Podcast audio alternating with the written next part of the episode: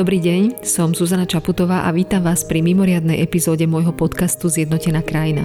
Táto diskusia je na tému otvorenie o duševnom zdraví a šikane a zorganizovala ju prezidentská kancelária. Spolu so školskou psychologičkou Luciou Košťálovou a komikom Ferom Jokom sme hovorili o problémoch s pocitmi osamelosti, o úzkostiach, o depresiách a najmä o tom, ako ich zvládnuť a kde hľadať pomoc. Nevili sme sa ani problému šikany. Pri všetkých týchto témach je mimoriadne dôležité, aby sme boli všímaví a neboli ľahostajní voči tomu, čo sa okolo nás deje. Nikto nemá dôvod znášať agresivitu toho druhého. Ak sa vám to deje, oslovte kohokoľvek, komu dôverujete. Vždy je tu niekto, kto vám pomôže. Nie je absolútne žiaden dôvod zostať v tom sám. Kontakt na anonymné a bezplatné linky pomoci nájdete v textovom popise tohto podcastu. Príjemný dobrý večer. Nachádzame sa v Slovenskej národnej galérii, konkrétne v krásnej knižnici Kornela a Nade Foldváriovcov a ja som veľmi rada, že v spolupráci s denníkom sme môžeme viesť túto zaujímavú diskusiu, ktorá dnes síce nebude úplne veselá, ale o to dôležitejšia. Budeme sa otvorene rozprávať o duševnom zdraví aj o šikane. Moje meno je Zuzana Kovačič-Hanzelová, budem vás prevádzať dnešným večerom a som veľmi rada, že môžem privítať mojich zácných a zaujímavých hostí, prezidentka Zuzana Čaputová. Vítajte. Ďakujem vám pekne. Lucia Košťalová, školská psychologička Anička, vítajte aj vy. Ďakujem, dobrý večer. A František Košarišťan, Fero Joke, komik. Ďakujem, Čo si všetko, Fero? Komik, influencer, ahoj. Tak nejak, aj, áno. aj učiteľ, aj, aj sestrička, aj všetko. Všetko, jasné. Ty to máš tak e, všetko v jednom. Ďakujeme veľmi pekne, že ste si našli čas. E, vážna téma, dôležitá téma. My sme sa tu vlastne dnes stretli Uh, aj preto, že v Slovenskom teraz dosť otriasa práve tá kauza tej agresie detí v Miloslavove. Aj o tom budeme dnes hovoriť a ešte predtým, než teda položím prvú otázku, sa môžete samozrejme otázkami zapojiť aj vy na slido.com, kde nájdete hashtag sme naživo. Ja budem priebežne kontrolovať na mobile otázky, samozrejme všetky uh, položíme. Tak taká prvá úplne asi ľudská otázka. Čo vám prvé napadlo, pani prezidentka, keď ste to zachytili, celý ten, celý ten prípad to, to, tej šikany, tej agresie v Miloslavove?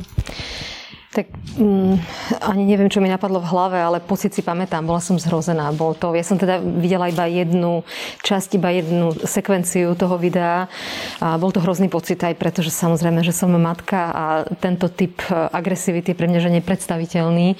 Takže bolo to, bolo to zhrozenie, ako keby asi ani nepomenovateľné nejaké, alebo sformulovateľné doslov. Skôr to bola veľmi silná emócia, prekvapenia, šoku a, a vlastne prekvapenia najmä z tej miery zloby agresivity veci. Ja, ja teda viem, že o vás, že vy aj premyšľate nad tým, že čo s tým predpokladám, čiže to vám aj napadlo, že čo, že čo s tým budeme robiť? Eh, je to samozrejme, že širší problém. Ja som sa rozhodla na to zareagovať, ako keby neprilievať nejakým politickým stanoviskom v tej situácii, ale eh, v nedelu večer som dávala status pred nástupom detí do škôl. Eh, nejak symbolicky, ako keby vyprevadíte deti do škôl a v kontexte tejto udalosti, ku ktorej sa už vlastne veľmi veľa ľudí predtým vyjadrilo, ju dať ako keby hm, zvýrazniť to, že šikana je vážna téma, vážna vec a treba sa ňou zaoberať v školách predovšetkým, samozrejme nie len, a riešiť ju systémovo. Čiže ako keby áno, je to, bol to jednotlivý incident, alebo sú takéto incidenty, je ich veľa. Bol to, bola to jednotlivá ukážka, ale vlastne poukazovala na problém, ktorý je skrytý aj ďaleko väčší. Budeme o tom aj dnes diskutovať. Duševné zdravie je to veľká téma aj teraz počas pandémie. Fero, ty keď si to videl, ty si aj sám povedal, že si vlastne zažil v živote šikanu. Tak keď si to videl, tak ti to pripomenulo možno aj nejaké e, tvoje problémy, ktoré si zažil? Určite áno, ale musím povedať na začiatok, že chvála Bohu, až takúto šikanu som e, nezažil v takýchto veľkých rozmeroch. Ale mm, ako hovorila pani prezidentka, tak vo mne bola nejaká silná emócia a, to, a mix emócií takých až, až hnevu, aj lútosti niekde a, a potom otázok, čo sa deje, prečo to je tak, čo, čo sa deje v spoločnosti, v školách, že, že dokáže vzniknúť takéto video a vôbec to, čo sa stalo. Takže toto všetko bolo vo mne a teraz dúfam, že sa to bude nejak riešiť, že sa na to nejak tak nezabudne a myslím si, že preto sme tu, aby, aby, sme, aby sme zaujali nejaké stanoviska, možno sa potom porozprávali viac a prišli na niečo.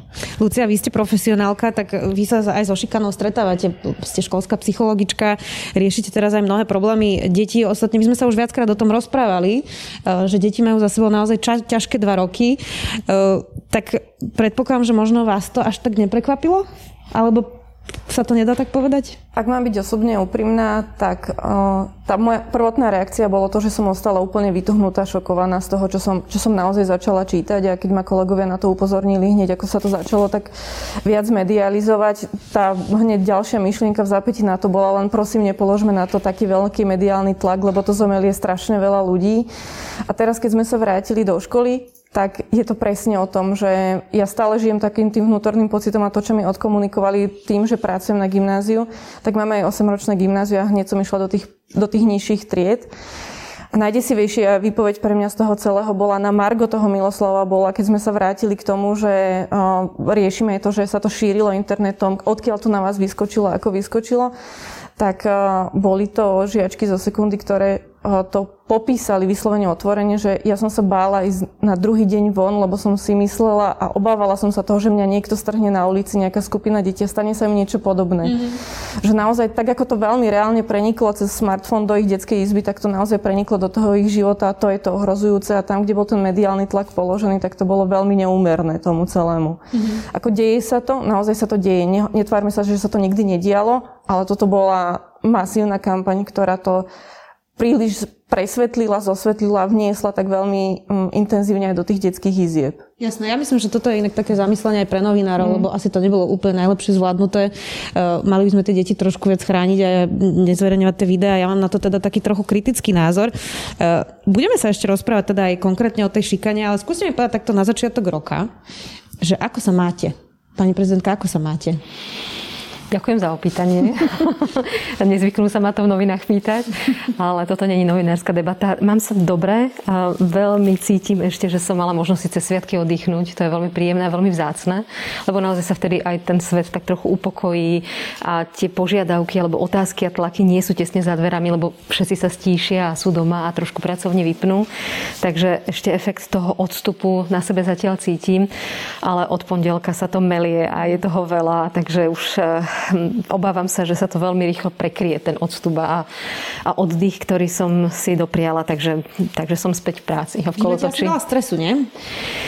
Je to zaujímavé celkom, je to, je to veľká škola celé toto obdobie.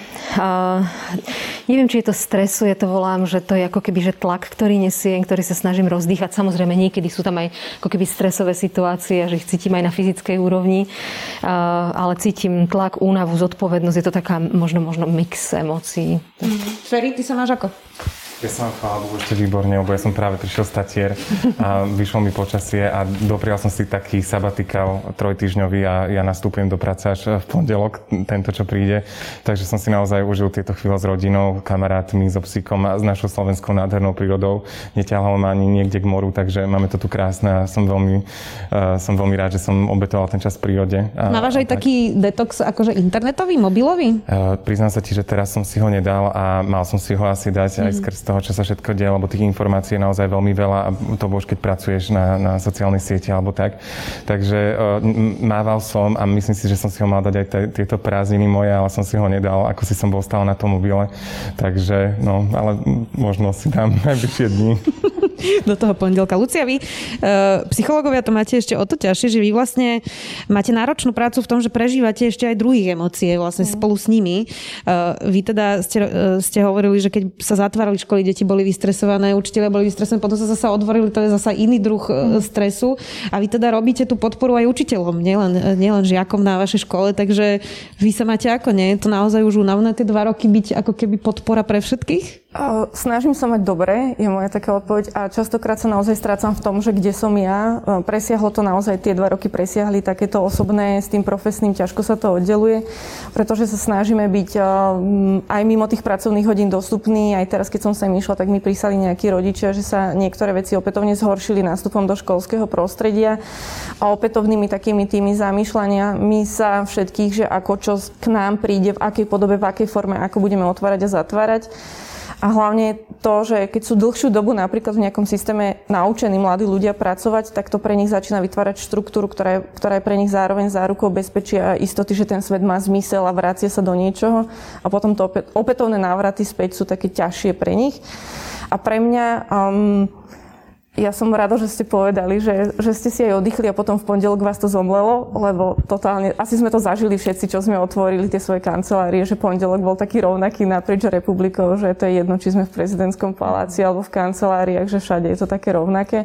Ale Vianoce boli fajn a vďaka aj za trojtyžňové prázdniny naozaj veľmi dobre padli. Boli mm. super. Mm. Tak to rada počujem. Uh, tak poďme teraz na tie ťažšie témy. Uh, som rada, že sa máme všetci štyri ako tak dobre, ale, uh, ale čakajú nás aj ťažké témy. Tá šikana je niečo, čo nie je nové, pani prezidentka, len ono to vždy tak nejak vybuchne nejaký prípad a niekedy už to potom ani nezaujíma ľudí, ale je podstatné, aby sme si to asi udržali. Um, vy máte teda dve céry. Uh, ja neviem, ja som napríklad tiež zažila šikanu na strednej, asi to nie je úplne vlastne ojedinelé. E, tak riešite to aj, aj doma, že, že ako, ako riešiť šikanu, keď sa to niekomu stane? Priznám sa, že e, áno, vďaka mojim dcerám sme sa o téme šikany rozprávali, vďaka ich e, návšteve škôl, či už základných, stredných a tak ďalej. E, netvrdím, že boli priamo objektom nejakej hrubej šikany, ale ja si na šikanu z môjho detstva nepamätám, z mojich študijných čias. Možno len to bolo preto, že sme žili v inom režime a, a zase ten režim e, bol spájaný aj v škole e, so strachom, čo vôbec nie je dobré, takže nechcem tým povedať, že šikana síce nebola, alebo teda ja som ju nezažila, neregistrovala som ju, ale bolo to veľmi také pod tlakom prostredie, e, neslobodné a tak ďalej, kde sa teda ani šikana, ale ani iné prejavy ničoho veľmi nesmeli. Takže s cerami áno, rozprávali sme sa o týchto veciach, pretože buď mali nepriamu skúsenosť, alebo teda bola bola to niečo, čo sa v, v školách e, dialo a vďaka tomu som sa s tou témou zoznamovala a trošičku ako keby bola bližšie tomu, aké to má podoby. E, najmä išlo verbálne útoky a podobne. Mm-hmm. Tak vaše cery, to musím mať o to ťažšie, že sú vaše cery. Áno. tomu verím, že to nie je jednoduché. Ostatne teda vaša dcera aj ma tiež zažila kyberšikanu od poslanca, čo je o to ešte zaražajúce, že, že to robí do, dospelý človek. Ferry, ty si teda povedal, že si zažil šikanu, tak uh, ak ti to nevadí o tom hovoriť, mm, tak ako to prebiehalo? Ako to vyzeralo? A ako si sa s tým vyrovnával? Veľmi ťažko a dovolím si tvrdiť, možno to znie nepochopiteľne, ale vyrovnávam sa s tým ako keby až doteraz. A čo som ani o tom nevedel, to sme prišli spoločne na to s mojim terapeutom, že niektoré veci, ktoré robím, skrátky, ktoré hľadám v živote, či už to bol bohužiaľ niekedy aj alkohol, alebo aj no, hoci čo, nejaké večierky, že to bolo spojené s tým, že proste akoby sa vyrovnávam s tou šikanou z detstva. Naozaj tie vzorce, ktoré dostaneme, nielen výchovou, ale aj tým v škole, tým prostredím, niekedy idú s nami celý život a môžu potom urobiť takú šarapatu, ako robili mne v živote. Ja som som chvála Bohu navštívil terapeuta, intenzívne som chodil, som veľmi vďačný, že mi pomohol, že ma naviedol v tej ceste životom. a musím povedať, je veľmi ťažké sa s tým vyrovnať, ale na konci tej cesty, keď sa s tým vyrovnáte, tak e, je to neopísateľný pocit a je úžasný. A prajem to naozaj každému šikanovanému, šikanovanej.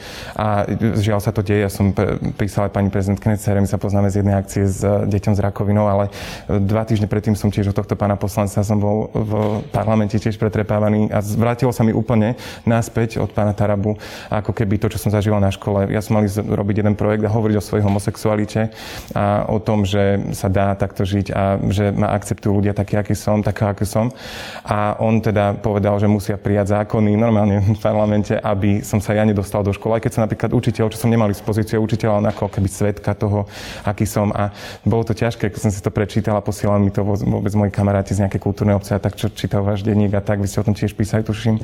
A bolo to to tak smutné, tiež to som mnou tak zatriaslo, ako by sa to tak vrátilo, ale chvála Bohu, tým, že mám nejakú prácu, zvládnutú prácu na sebe aj s tým terapeutom, tak som už vedel zareagovať. Inokedy by som sa možno z toho zrútil, ale teraz som si povedal, že mi nestojí za to vôbec venovať tomu nejakú pozornosť.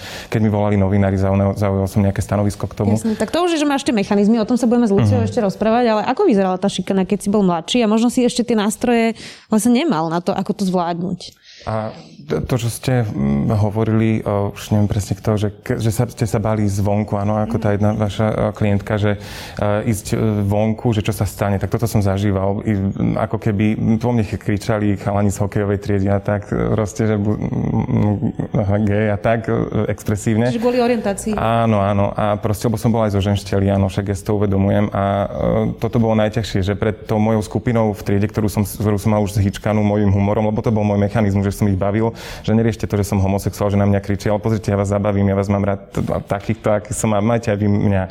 Takže ja som mal tú svoju triedu, to svoje blízke okolie zvládnuté, ale potom tam boli proste hokejisti a takí, ktorí proste po mne pokrikovali aj v meste, aj, aj boli nejaké fyzické útoky a tak.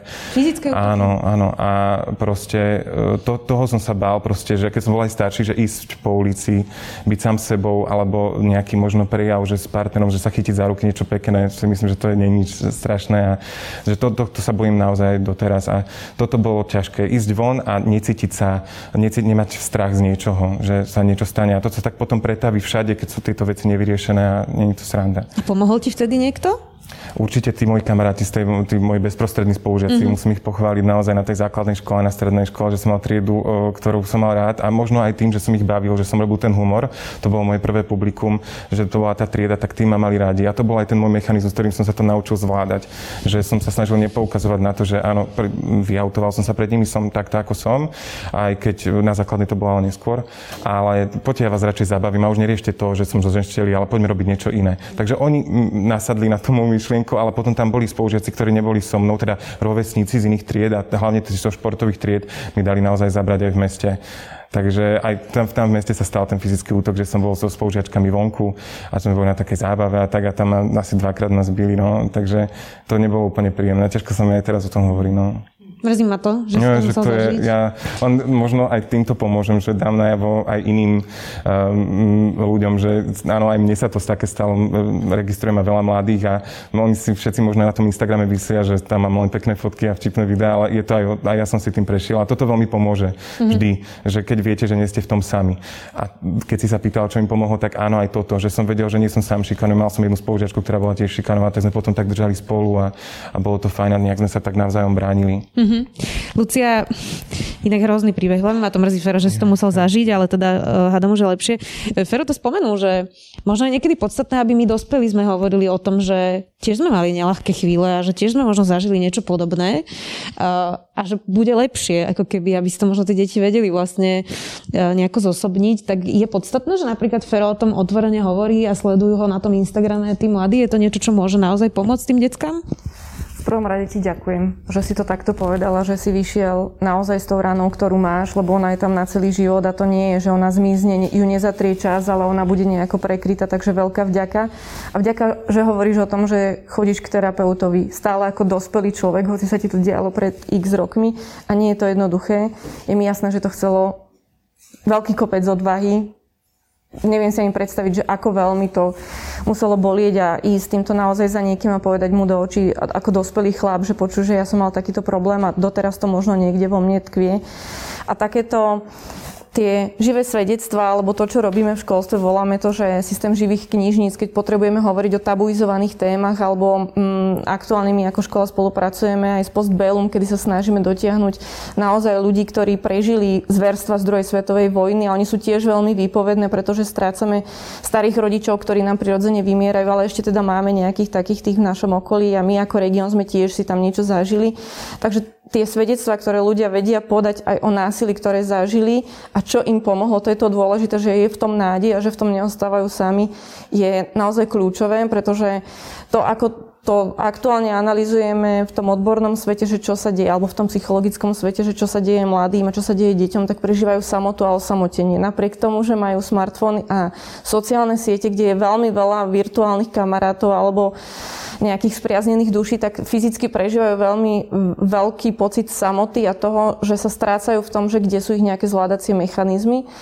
A tak ako sme ich vystrihli na tie dva roky z toho sociálneho života, tak oni nemali ani kde získať takúto reálnu schopnosť, že ako napríklad zvládať tieto veci, overiť si to, nadviazať fyzicky nejaký kontakt, že tam chýba tá dvojročná skúsenosť, zhruba dvojročná skúsenosť, zase aby som to nejak nezveličovala alebo nepreháňala. A je to veľmi citeľné, že sú mhm. krehkí a že napríklad aj v tých konfliktnejších situáciách, ktoré vznikajú bežne v konfliktoch hodnot, názoroch a tak ďalej, takže sú naozaj takí viac zraniteľnejší mnohí. Že tam ľahšie sa, sú utiahnutí, nastupuje tam skôr napríklad nejaká emočná ťažkosť alebo nejaké ataky panického charakteru a tak ďalej. Mm-hmm, rozumiem.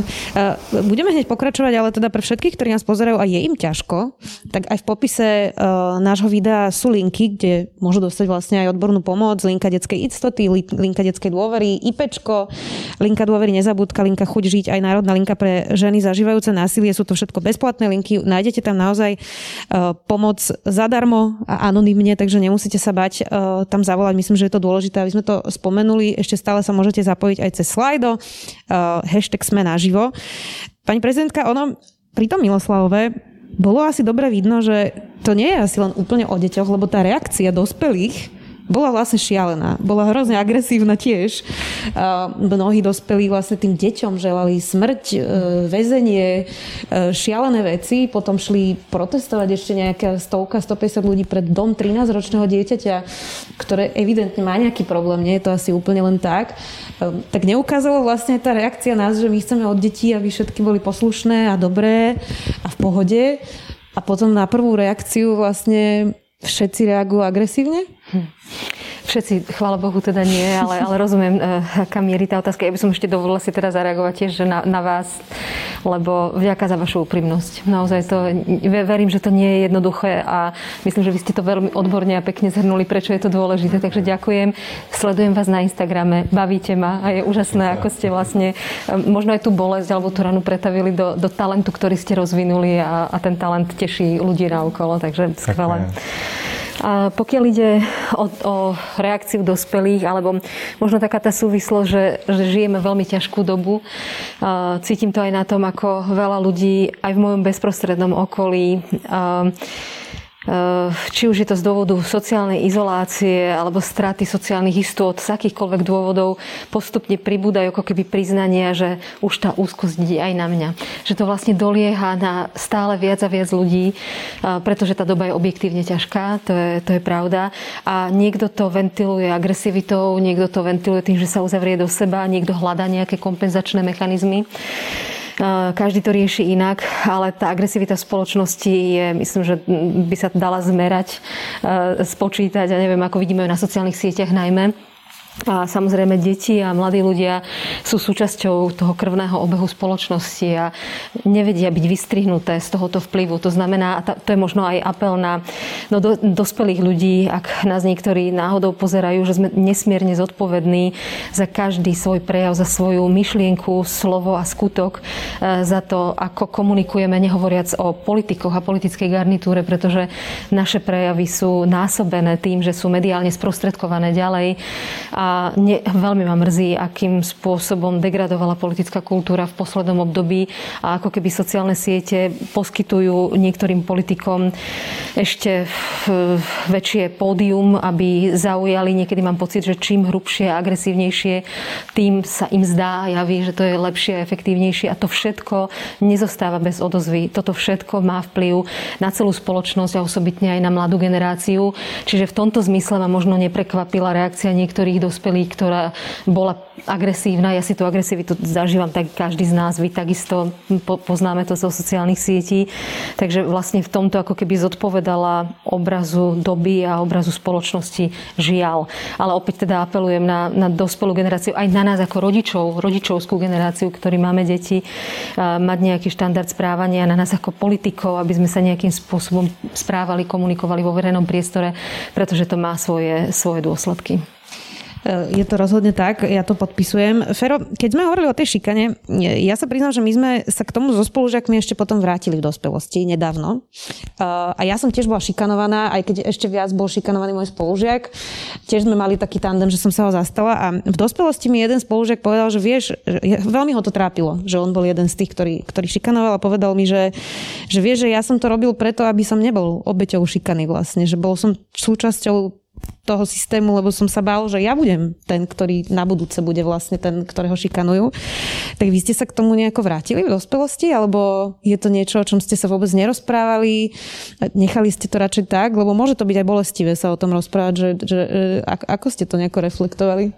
Tým, že ako som spomínala, tak tí moji bezprostrední spolužiaci z mojej triedy boli naozaj ku mne milí, tak som sa nemal možnosť vrátiť mm-hmm. s tými zasa rovesníkmi z iných tried v mojom ročníku k tomuto. Aj keď poviem takú pikošku, že som stretol jedného uh, hokejistu, pána, ktorý bol ku mne veľmi milý a myslím si, že mu to celé tak po rokoch došlo práve na, na jednej akcii, ale ne, ne, nerozprávali sme sa o tom. Takže chvála Bohu, tým, že tých mojich spolužiakov som mal uh, super, tak nemal som to s kým riešiť, nemal som sa s kým vrátiť do toho naspäť. Ale ako si spomínala presne, veľa ľudí šikanuje preto, aby nebolo šikanovaných, ale veľa ľudí šikanuje aj preto, že nemá žiadnu, ale to sa asi budeme rozprávať potom, že nemá žiadnu seba hodnotu ani seba úctu a potrebuje si ju ako keby nejak takto získať. A to už zasa prejdeme potom aj na tie sociálne siete a tak, že tam sa to všetko pretavuje teraz ako keby do toho.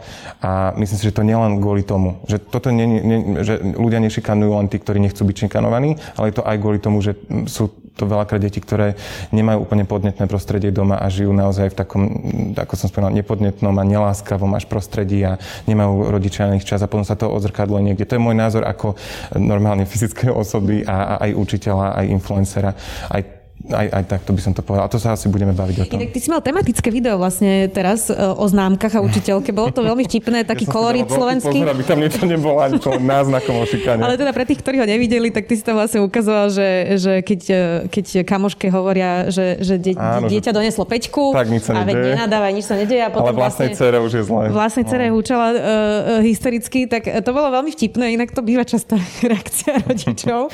tak aj to je dobrá téma, Lucia, uh, uh, smejete sa, ale ale to, je, to sú také mechanizmy, ktoré niekedy rodičia naši mali, že asi to úplne nie je dobré, nie? A ja teraz vyťahnem, že zo zborovne našej, hej. Uh-huh. Tak čo som bola, tak akože naozaj tie moje kolegyne si to tak akože šepkajú, videla si, čo pridal Fero, že a to som ja, ja som taká matka, hoci som učiteľka, akože naozaj do toho takto idú.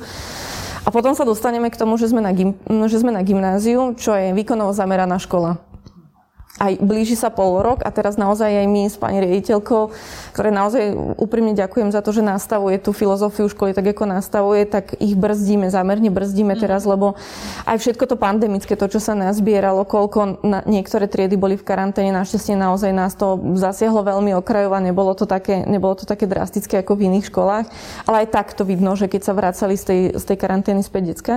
Takže tam sa to tak naozaj prejavovalo, že to výkonové zameranie, ktoré prirodzene prirodzene všetci máme. Ja keď sa vrátim tiež do svojho detstva, tak som bola dieťa, ktoré bolo prvorodené a rodičia kladli na to dôraz, že naozaj by malo to dobré vzdelanie a vtedy uh, ja som tak akože kúsok z porevolučné dieťa, tak tam to bolo také, že musíš sa uplatniť, lebo nič iné ti potom nebude v živote fungovať, nič iné nebudeš mať, nie sme zo žiadnej prominentnej rodiny, proste musíš sa preukázať len svojim vzdelaním a tam to bol, tak, ten tlak tam bol veľmi, veľmi jasný, ale bolo v tom najlepšom slova zmysle, že chceme, aby si ukázala, aby si mala otvorené dvere tam, kde sa dajú otvoriť, že týmto jediným ti to môžeme a že to je hodnota, ktorú ti chceme dať.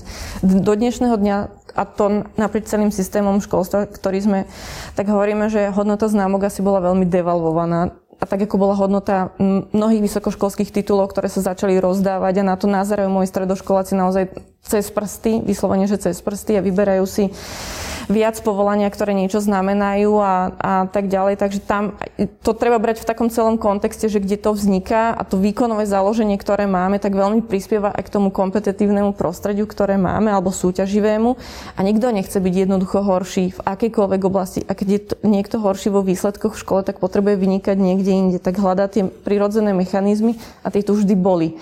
Tak ako ste povedali vy, pani prezidentka, že možno ste to v tom režime nezažili, ale keď sa vraciame do toho režimu aj historicky a odborne, tak sa o tom asi ani nesmelo hovoriť, pretože by to bolo veľké zlyhanie všetkých autorít. Mm-hmm. Takže naozaj tá publicita vtedy nebola. A dnes už je a je položená úplne niekde inde. Jasne.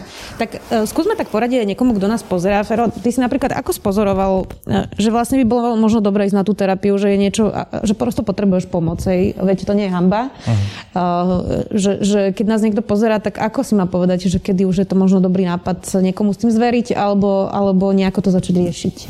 No v mojom prípade ja som nevedel, čo sa deje, že to sme prišli na to až s terapeutom, ale ja keď som zbystrel, že nie je úplne v poriadku to, čo robím, je, keď už som celý rozhovor úprimný, budem až teraz, aj teraz, že som veľa uh, ako keby pil alkoholu mm-hmm. a že som zapíjal žiaľ a uh, už som bol aj vlastne, som bol, chodil som do ambulancie psychiatrické a bral som lieky, ale to neriešilo problém.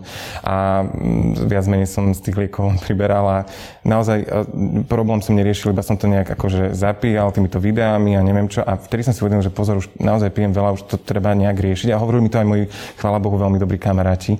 A e, tak som išiel k terapeutovi a vtedy som vedel, že v mojom prípade bola skrátka presne pracovať veľmi veľa na tých videách, e, veľa piť a, a veľa sa lutovať a tak. A toto som vedel, že toto úplne nie je v poriadku a chvála Bohu, ako som aj vyriešil ten problém, e, aj tento, že som ho, dajme tomu, len pomenoval, tak to mi už veľmi pomohlo s tým terapeutom, tak a vďaka tomu som aj prestal, už vôbec nepotrebujem piť alkohol. Ja som už 3 roky nepil ani kvapku, vôbec mi nechýba, vôbec, vôbec. A viem sa zabaviť aj bez alkoholu a tak naozaj odporúčam každému. A e, to, vtedy som, takže pre mňa to bolo ako, možno to znie tak detinsky, alebo tak proste nejak, ale naozaj pre mňa to bol ten alkohol, že pozor, veď ty ideš na natáčanie a ty si no vypiješ, aby si bol nejaký, že toto som vedel, že nie je úplne dobré, že niečo asi zapíjam a naozaj to aj tak bolo. Nie je to vôbec detinské inak, ďakujem, že hovoríš o tom tak otvorene. Tak Lucia, uh, ako vlastne má dieťa spozorovať, že kedy je iba možno smutné alebo je mu trošku ťažšie, že sa niečo stalo a kedy prosto potrebuje pomoc. Lebo možno my dospelí to lepšie vieme spozorovať, niektorí lepšie, niektorí horšie, ale teda vieme. Uh, ale keď nás niekto pozera, tak ako má vedieť, že či už je to niečo, kde má spýtať možno psychologa mm-hmm. na mhm. škole alebo rodiča, že ako má vlastne na sebe spozorovať, že, že to už nie je OK. Mm, keď, asi to treba tak rozdeliť, že ako staré sú tie deti alebo v akom veku sa nachádzajú. Keď sa pohybujeme na nejakej základnej škole, tak najčastejšie sú to deti staršieho školského veku, ktorých toto celé pozorujeme, ale už teda treba priznať, že nejaké depresívne rozhľady pozorujeme aj na tých prvých stupňoch, pretože sa tam poposúvali nejaké veci a podobne. A najčastejším takým tým prvým kontaktom sú ľudia, e, ktorí sú s ním najčastejšie a zažívajú ho v tých najprirodzenejších situáciách, kedy môžu odpozorovať jeho návyky, ale aj také tie prejavy, ktoré sú sú bežné a odrazu tam niečo nesedí. Napríklad je tam porucha spánku alebo nejaký rozlad v tom spánkovom rytme, že ťažko zaspáva, budí sa, chodí častejšie napríklad po byte alebo, alebo aj normálne verbalizuje, že je nejaký problém, niečo ma trápi alebo nerozumie tomu vlastnému prežívaniu, odrazu je smutnejší, nevie sa zasmiať, pritom dovtedy ho všetci možno definovali alebo drvia väčšina ľudí ho definovali ako prirodzene veselé dieťa a odrazu mu to prirodzene nejde.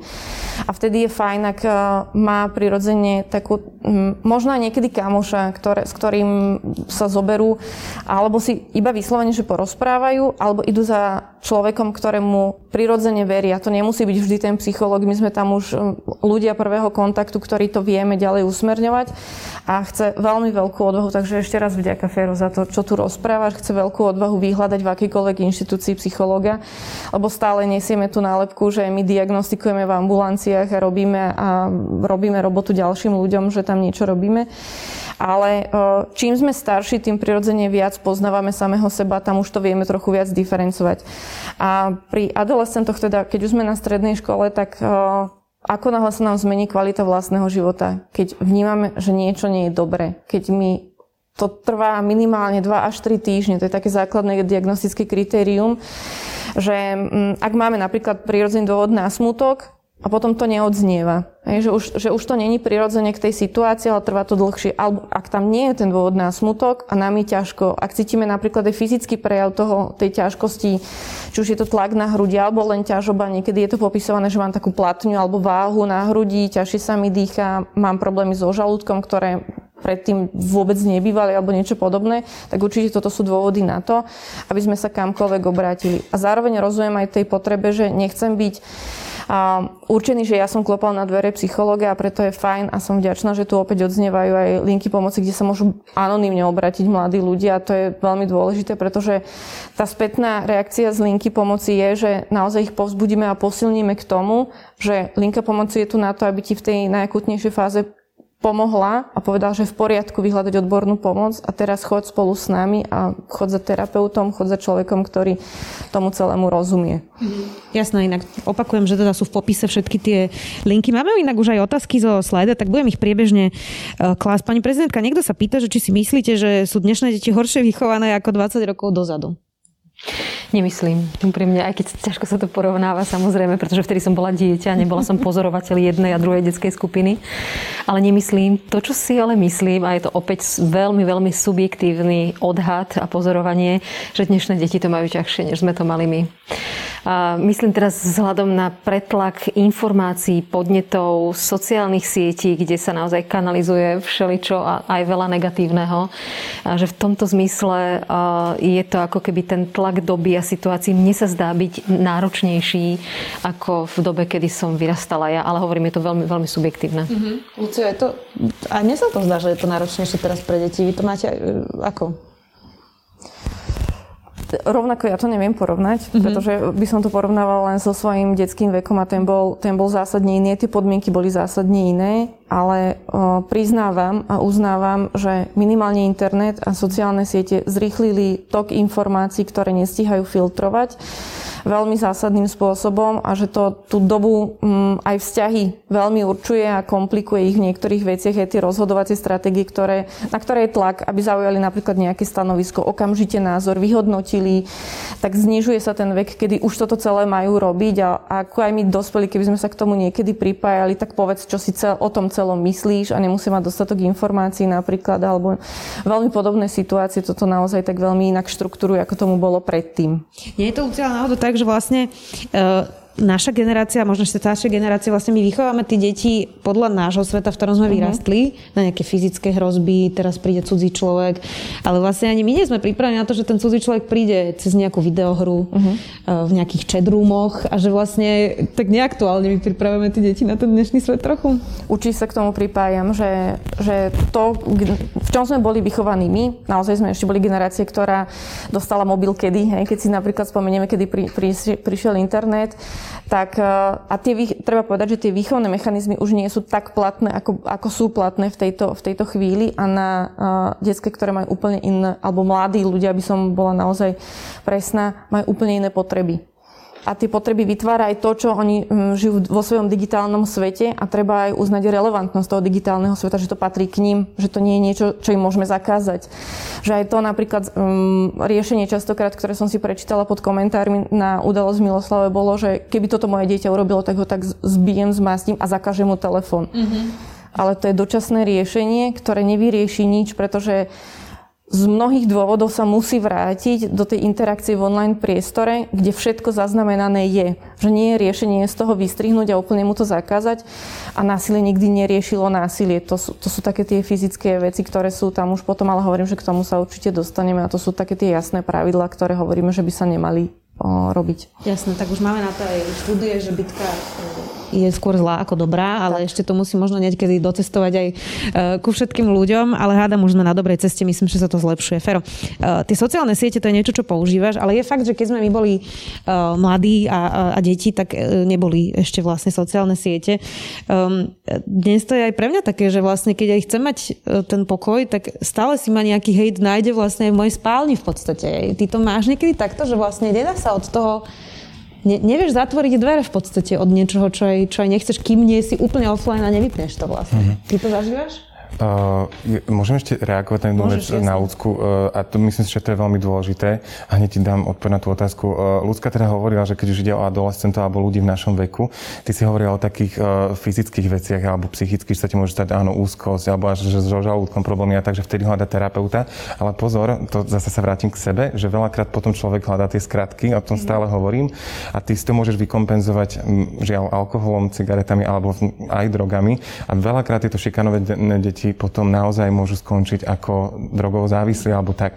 Takže ešte tomu by som tak dokončil, že pozor, že naozaj nehľada tie skratky a naozaj radšej vyhľada toho terapeuta, keď toto sa deje, čo hovoria ľudská, alebo vie ti pomôcť aj naozaj, veď keď si dáš alkohol, dopamín ti stúpne, cítiš sa, vieš, super, ale ono si to niekde nájde, hej, ten dopamín zase na druhý deň a nelieči, ale len, len pri, priťaží. Takže, ale aby som odpovedal na tvoju otázku, ten, ja zase chcem, nechcem byť teraz akože úplne optimista, ale možno sa mi to vracia teraz s dobrom, ale ja mám chvála Bohu veľmi dobré publikum a stretávam sa málo s hejtom, dokonca som aj na Facebooku, keď ste si všimli jeden raz napísal, že ďakujem všetkým ľuďom, že tam nechodia hejtovať a nadávať si, že sa tam spoločne tešíme a zabávame.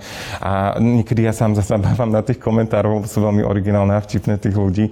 A chvála Bohu, ja toho hejtu až tak veľa nemám. A je to zaujímavé, lebo žijeme áno na Slovensku a veľakrát vieme, ako to tu máme. A ja si dám tú parochňu ako muž a robím tie veci tak prirodzene. A vidíte, ako si, si ma málo hľada. Nechcem hovoriť, že nie je, ale nemám ho až tak veľa. A vyjadrujem sa aj politickým témam, hej, veď uh, parodujem to a tak. A áno, vtedy, vtedy som na Facebooku, lebo Facebook je taká konzervatívnejšia vzorka, tam som vtedy zacítil trošku hejty, ale vieš, ja nenájde si ma to, ja to hneď za, zablokujem, ako hovorí Nora.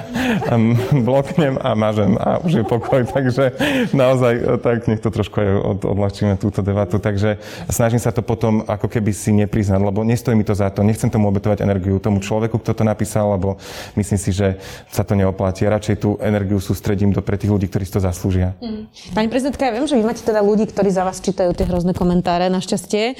Závidím vám to, ale e, predsa len asi sa k vám niečo aj dostane. Teda ako vy máte nejaké kompenzačné mechanizmy práve aj toho stresu, aj toho tlaku, ktorý na vás je, a aj toho hejtu, lebo vám chodia aj vyhražky smrťou, to zase netreba úplne zľahčovať.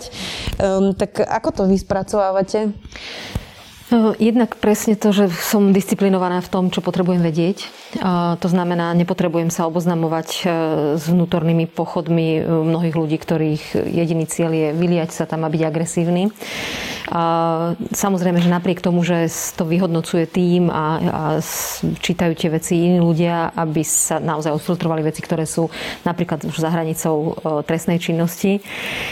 Čiže prvá vec je, že byť možno že aj disciplinovaný v tom, čo naozaj potrebujeme vedieť zo sociálnych sietí, mať treba z dištanc, mať odstup, nemusíme vedieť všetko, byť v tomto disciplinovaný, lebo naozaj je to taký ako keby prostriedok, na ktorý sa ľahko dá namotať, e, takéto scrollovanie a hľadanie, čo sa ako keby deje. V, to, v tomto ako keby rozhodnúť sa slobodne, že toto je priestor, v ktorom chcem byť, alebo v ňom nechcem byť, alebo v ňom chcem byť, ale veľmi limitovane. Aj to máme v istom zmysle v moci a mám to v moci aj ja a považujem to za veľmi dôležitú súčasť toho, ako si udržať nejaký typ balansu. No a potom samozrejme každý z nás si vekom a rokmi vybudujeme nejaký typ kompenzačných mechanizmov. Pre mňa to samozrejme, a to je asi prirodzené, sú to blízki ľudia, s ktorými som rada, že môžem zdieľať svoj vnútorný svet, svoj deň, pýtať sa na to, čo zažili oni a tak ďalej. Čiže blízke vzťahy s ľuďmi. A, a je to tiež práca, budovať si ich a budovať si priateľstva a, a, a blízkosť ľudskú. To je veľmi dôležité, či v robote, či doma. Um, a veci, ktoré nás jednoducho tešia. Každý máme svoje, či sú to koníčky, alebo je to hudba, je to príroda, sú to domáce zvieratá. A teda ku mne patrí, ako som to už viackrát spomínala, aj meditácia, ktorá mi poskytuje možnosť ukotvenia, možnosť odstupu od seba samej, od toho, čo cítim, čo, čo nosím, aké obsahy nosím vo svojej mysli, trošku zreflektovať, poodstúpiť, byť pozorovateľom e, samej seba a to mi poskytuje trošku nadhľad nad tou, nad tou penou dní, nad tou každodennosťou, nad tým formolom, ktorým žijem. Myslím, že to je celkom dobrý tip. E, to všetci odporúčajú meditáciu, treba to už asi skúsiť prosto. Uh, Lucia, no tá, tá téma vlastne Miloslavová, um, pani prezidentka to na začiatku hovorila, že to, to nie je prvýkrát, čo sa to stalo, deje sa to, e, nebudeme sa tváriť, že, že, že nie. Podstatné ale, že čo si z toho vlastne zoberieme. Tak vaša škola, aj vďaka vám, e, pracuje veľmi dobre so študentmi a s deťmi, ale e, nie každá škola má vôbec školského psychológa. Tak čo systémovo vlastne zmeniť? Ako pracovať s tou šikanou na školách? Ja som dnes robila rozhovor s Idou Želinskou, ktorá hovorila, že ten, ten guideline na šikanu pre školy je hrozne komplikovaný, že vlastne vôbec sa pustiť do tej byrokracie pre školu je náročné. Tak poďme si povedať nejaké veci, ktoré by bolo treba prosto zmeniť, aby sme tým deťom pomohli. Ja ďakujem v prvom rade za uznanie, že teda m, mm, tam zaznelo, že naša škola sa snaží pracovať, ale bolo by veľmi nefér povedať, že nikdy na škole, na ktorej pracujem, šikana nebola. Pretože máme tu už aj šikanu, ktorá sa deje, nie je fyzická, deje sa mimo toho celého objektu školy a tam je nefér tváriť sa, že sa to nedieje a že sa nás to netýka. To je môj osobný postoj. A, lebo niektorí pracovníci, a práve možno asi je pre komplikovanosť toho systému, ktorý tak vnímajú, ja ho tak nevnímam, tak majú dojem, že keď sa to stane za branami školy a po vyučovaní, tak sa nás to netýka a nebudeme vôbec týmto ďalej riešiť. To si majú vyriešiť e, učitelia, o to si majú vyriešiť rodičia, pardon. Ale myslím si, že sú to naše spoločné detská. Že sú to naši spoloční mladí ľudia, ktorí formujú mm, to, ako sa tu budeme mať zajtra a vlastne oni nás budú operovať v konečnom dôsledku. Oni majú mať hodnotový systém nastavený tak, aby v prvom rade pomáhali a neubližovali si. A teraz, že aké sú tie systémové riešenia, to, Myslím si, že v tých národných programoch, ktoré um, Millennium, ktoré sme uzatvárali, myslím, dva alebo tri roky dozadu a teraz je tu ďalší ďalší národný program, ktorý, ktorý máme, tak v každom jednom vždy bolo predsa jasne povedané, že sú tu základné hodnoty každého jedného a ty sa snažíme udržiavať. A to je cez prierezové témy, cez všetko ostatné, čo robíme v tom každodennom školskom prostredí, my len nevyučujeme. To sa, to sa nedieje. Veď my vnášame aj prirodzené témy, ktoré sa dejú a snažíme sa odsúdiť a reagovať na všetko, čo sa deje v tom okolitom svete. Veď nevychovávame mm, orchideu alebo nepestujeme orchideu, veď tie detská žijú aj za bránami tej školy a toto je dôležité asi povedať. A systémové riešenia si myslím, že tu boli už veľmi dlho, len teraz sme nestihli zareagovať veľmi pružne na to, že šikana sa môže diať aj v online priestore v detskej izbe toho, toho konkrétneho dieťaťa alebo mladého človeka. Že toto je asi dôležité zareagovať presne na ten moment a to sa spojilo aj v kauze Miloslavov. Ako sa na to dá zareagovať? Uh, neodložiť to len tak. A mne sa mnohokrát naozaj stalo, že som vyzvala rodičov a poďakovala nekonečne mnohokrát za spoluprácu, že prišli s mobilným telefónom, že prišli so screenshotom, že pozrite sa, toto môjmu dieťaťu chodí. A aj zároveň to chcelo veľkú odvahu a za to, za to do dnešného dňa ďakujem mnohým rodičom, že prišli s tým, že toto moje dieťa napísalo inému a ja myslím si, že je to za hranicou a že poďme to spolu riešiť a nechcem a zvolajme a robme. A to bol ten kúzelný moment pre mňa, kedy prišli a, a transparentne povedali, že neviem, čo s tým mám robiť, pomôžte mi. A tam sa to má zliať. My sme pôda školy, kde môžeme vyvolať od rodičovských stretnutí, facilitovaného stretnutia, môžeme sa stretávať, môžeme dávať dohromady rodičov tých detí, ktorí majú záujem hlavne problém detí, môžeme dávať kolektívy učiteľov, proste dá sa tam vykreovať veľmi veľa, ale je to asi aj o tom, že ako otvoríme tú klímu školy, ako to nastavíme a v prvom rade je dôležité oceniť toho rodiča, ktorý prichádza, či už je obeťou, alebo to dieťa je obeťou, alebo je agresorom a povzbudiť ho k spoločnému riešeniu. Neodsudzovať toho, toho rodiča, žiadno nehodnotiť jeho prvky výchovy. Myslím si, že každý zlyháva každý, kto čokoľvek robí, zlyháva a neodsúdiť ho za tie chyby, ktoré urobil neúmyselne častokrát. Robia najlepšie, ako vedia všetci, tak, predkladám. v danom momente. Uh, ďalšia téma, ktorá je veľmi podstatná a súvisí s týmto, pani prezidentka, je, že vlastne tá, uh, hovorili sme tu o psychológoch, aj o psychiatroch, detská psychiatria, detská psychológia je tak poddimenzovaná na Slovensku, že ja som teraz pozerala posledné čísla, 60 psychiatrov detských máme na Slovensku, z toho 40 je v ambulanciách a 20 je v nemocniciach, čiže iba 40. V niektorých krajoch nula. E, a terapeuti ešte horšie predpokladám, že po týchto dvoch rokoch je to, že úplne, úplne preplnené, je to veľmi drahé nie je to vôbec lacná záležitosť, tak berieme dostatočne vážne aj takéto formálne veci, ktoré, ktoré sú podstatné, aká je sieť, akí lekári, že to vlastne nikto nechce robiť, že, že nevychovávame tých detských psychiatrov a že vlastne tým deťom, ktoré už by aj tú pomoc potrebovali, tak vlastne nemá kto pomôcť. Je to tak profesíne a myslím, že sú na to dáta, aj pokiaľ ide o dospelú populáciu, nielen o detskú populáciu, že profesíne je to podimenzované vôbec možno ako celé zdravotníctvo, pokiaľ hovoríme o psychiatrickej profesii. Viem, že ministerstvo zdravotníctva prijelo koncepciu, pokiaľ ide o duševné zdravie a jej súčasťou má byť aj personálne posilnenie v tejto oblasti. Pri návšteve detskej psychiatrie som veľmi rada, že sa okrem iného podarilo aj s pánom ministrom zdravotníctva dohodnúť to, že sa zriadia doliečovacie centra, pretože e, tie deti potom, ako sú hospitalizované, následne potrebujú ako keby že ešte doliečenie, ale nemusí to byť už priamo na tom oddelení nemocničného, v nemocničnom prostredí. Čiže aj tieto kapacity majú byť vyčlenené finančné prostriedky na na vybudovanie doliečovacích kapacít, eh, ale je to stále podimenzovaná oblasť, to je pravda dúfam, že ale mám dobrý pocit z toho, že eh, pán minister zdravotníctva tomu venuje náležitú pozornosť a tá koncepcia by mala byť prijatá. Myslím, že je to aj v pláne obnovy, tak uvidíme, či to pomôže, či sa to podarí. Fero, ty si sa stretol niekedy s tou stigmou že keď si povedala, že si chodil na psychiatriu a mal si lieky a že si chodil na terapiu, že ti povedal, že si blázon, lebo to veľmi veľa ľudí popisuje, že tá stigma je tak obrovská, že vlastne ľudia sa potom vôbec boja ísť na tú terapiu, aby ich neoznačili za bláznou. Uh, stretol si sa s tým? Chvála Bohu nie. Lebo zase musím povedať, mám úžasných uh, aj kolegov, som mal, keď som ešte pracoval v nemocnici, ktorí sami mi povedali, že není asi úplne všetko v poriadku a mal by som ísť, keď som aj pláčlivý a tak proste k odborníkovi.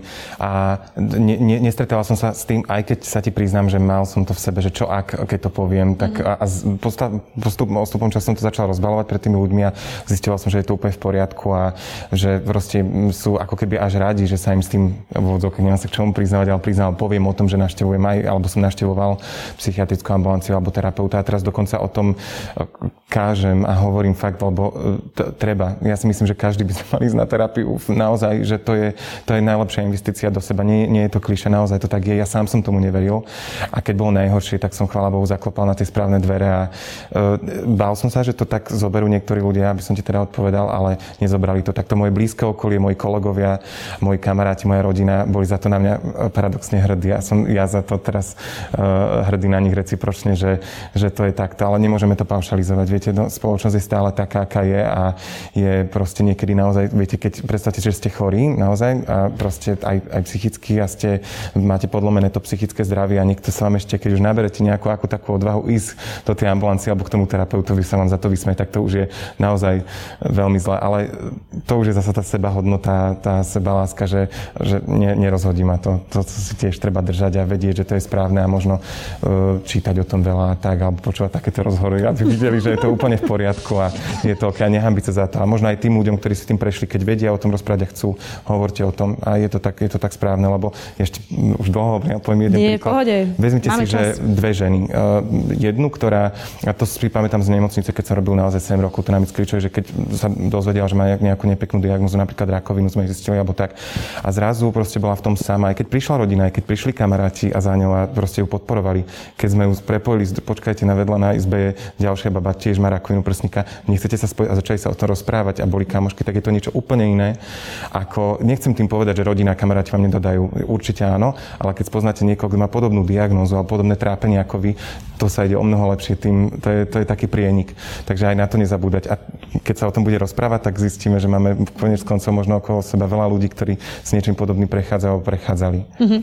Lucia, ako možno ešte by sme poradili, keď nás pozerajú, že ako vlastne rozoznať, čo už je šikana? Lebo to je niečo, čo učiteľe majú ťažké. Rozoznať také tie bežné naťahovačky detí. Uh-huh aby zvládali aj nejaké konflikty a naučili sa také zručnosti, pohľadajú sa o niečom, musia si to vyriešiť a ako už rozoznať, keď to je šikana, keď to vlastne nie je už vyrovnaný vzťah, keď to druhé dieťa tým trpí a že už to nie je prosto tá do, doťahovačka a, a, a ako, to, ako to spozorovať, aké sú tie znaky a potom ešte podotázka, že ako spozorovať kyberšikanu, lebo to sú telefóny, do ktorých my dospelí nevidíme, alebo keď vidíme, tak možno nejako obmedzenie, alebo nevieme, čo hľadať. Takže ako to vôbec rozpoznávať? Um, chce to citlivé oko a je to položené predovšetkým na dôvere, dôvernom vzťahu toho uh, učiteľ-žiak, keď sa to deje v školskom prostredí, kedy, kedy učiteľ môže odreportovať napríklad aj rodičovi, že niečo nie je v poriadku, prosím. A snažíme sa to naozaj tak robiť, že prosím vás, keď aj ja volávam domov a chcem si niečo overiť, prosím vás, ako sa správa v domácom prostredí, že sme, jeho, že sme spolupracovníci a snažíme sa nájsť tú bežnú rutinu a čo už je mimo bežnej rutiny toho dieťaťa. A najčastejším prvotným mechanizmom je naozaj to, že áno, vznikajú také tie bežné, bežné roztržky o názorových konfliktoch alebo aj o tom, kto má čo lepšie, krajšie a koho spevák je lepší alebo futbalista alebo niečo podobné. A najskôr je to sranda. A tam musíme byť podľa mňa veľmi citliví ako spoločnosť, že čo je, čo je ešte humorné a čo už sa dotýka ľudských práv a teritoria individuality toho druhého. A keď už sa začneme smiať na úkor toho druhého, tak tam už to sranda nikdy nie je, pretože to presne zasahuje do sebahodnoty, sebaúcty a tam už sa to dotýka nás a z nás to zraňuje.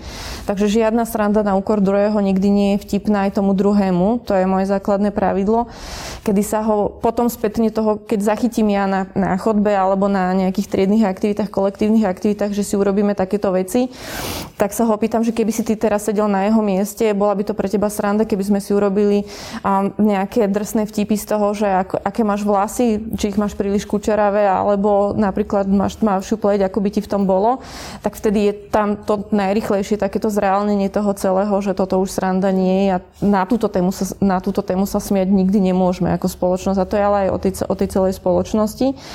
To sú také tie, také tie základné deliace línie a vždy treba povedať, a to opakujem aj so svojimi študentami, že treba rozlišovať uh, šikánu od konfliktu. V konflikte sme predsa dvaja rovnocenní.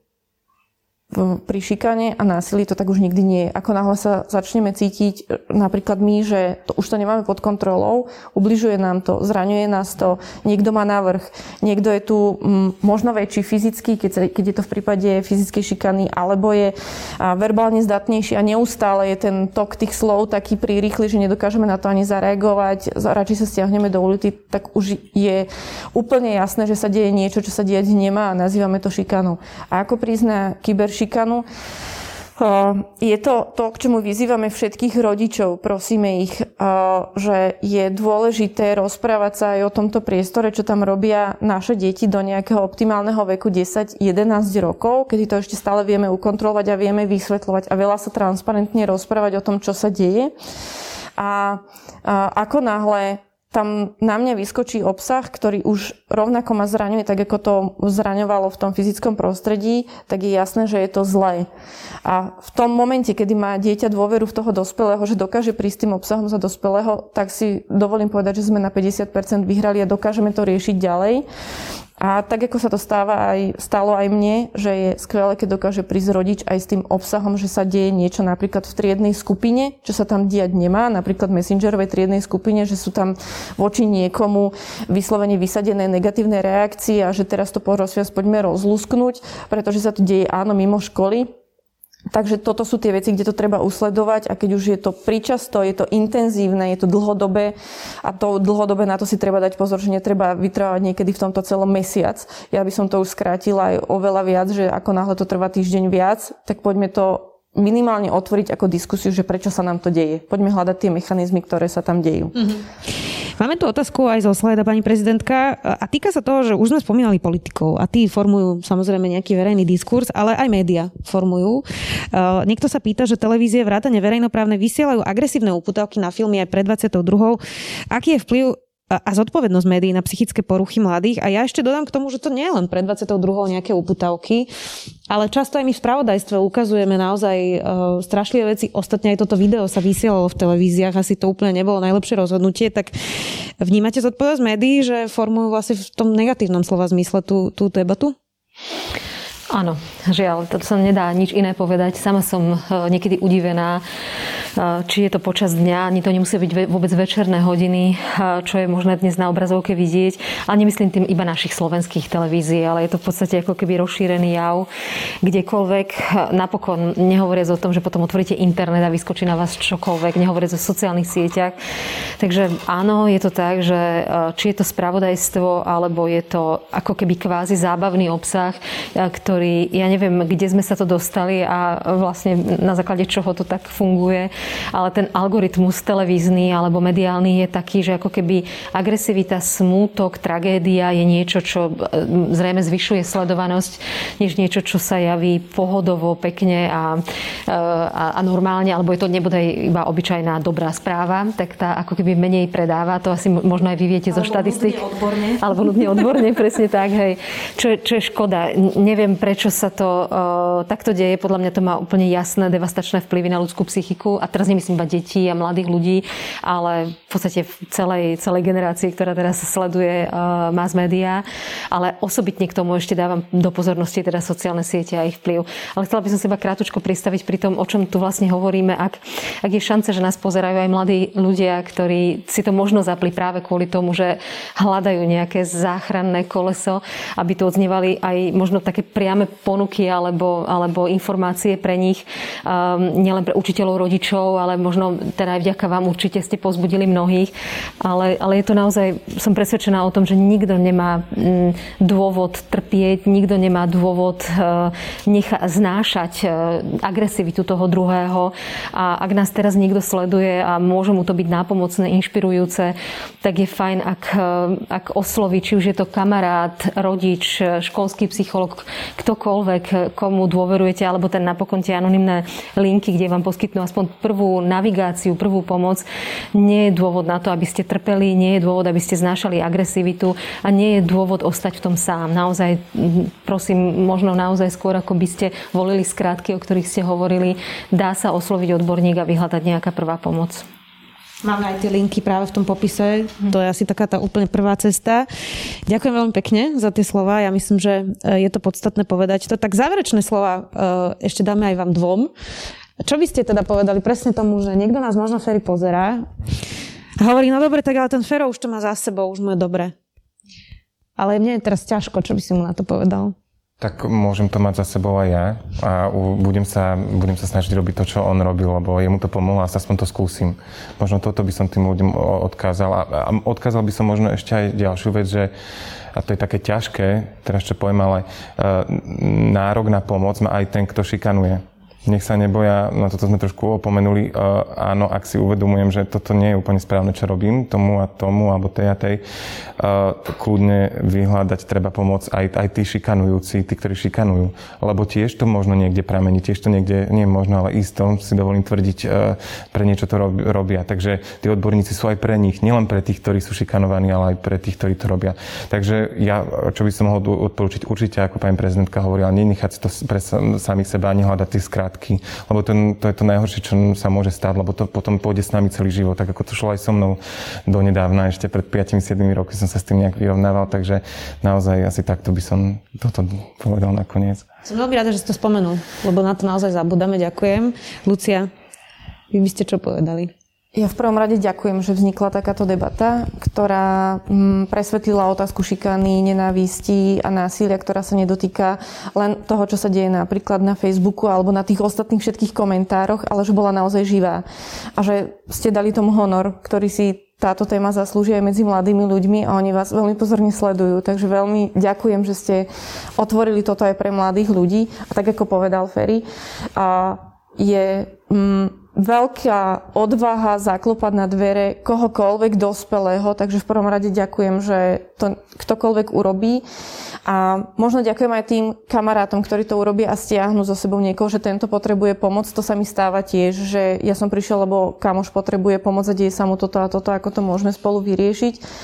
A v prvom rade ja prosím všetkých dospelákov, aby sme nestigmatizovali, nenálepkovali, nekategorizovali a nesúdili okamžite, ak niekto urobí chybu, ale skôr povzbudzovali a stišovali také tie negatívne emócie a boli nápomocní a doprevádzali. To ja si myslím, že je aktuálne veľmi potrebné, čo veľmi môže otvoriť ten ďalší dialog aj k tomu, aby prichádzali ľudia, ktorí majú problém, pretože buď boli šikanovaní, alebo sami robia niečo veľmi negatívne. Pani prezidentka, máte posledné slovo. Ďakujem pekne. Ja som chcela iba doplniť jednak k tomu, o čom tu hovoríme, že cítiť sa slabý uh, nie je hamba, nie je to žiadne zlyhanie a vyhľadať pomoc, ale m, možno posledné slova by som malinko venovala aj rodičom, pretože som rodič, som mama a sama si musím uvedomovať, v akej situácii sa nachádzajú trebárs aj moje deti, že uh, sú sociálne izolované ďaleko viac, než je bežné.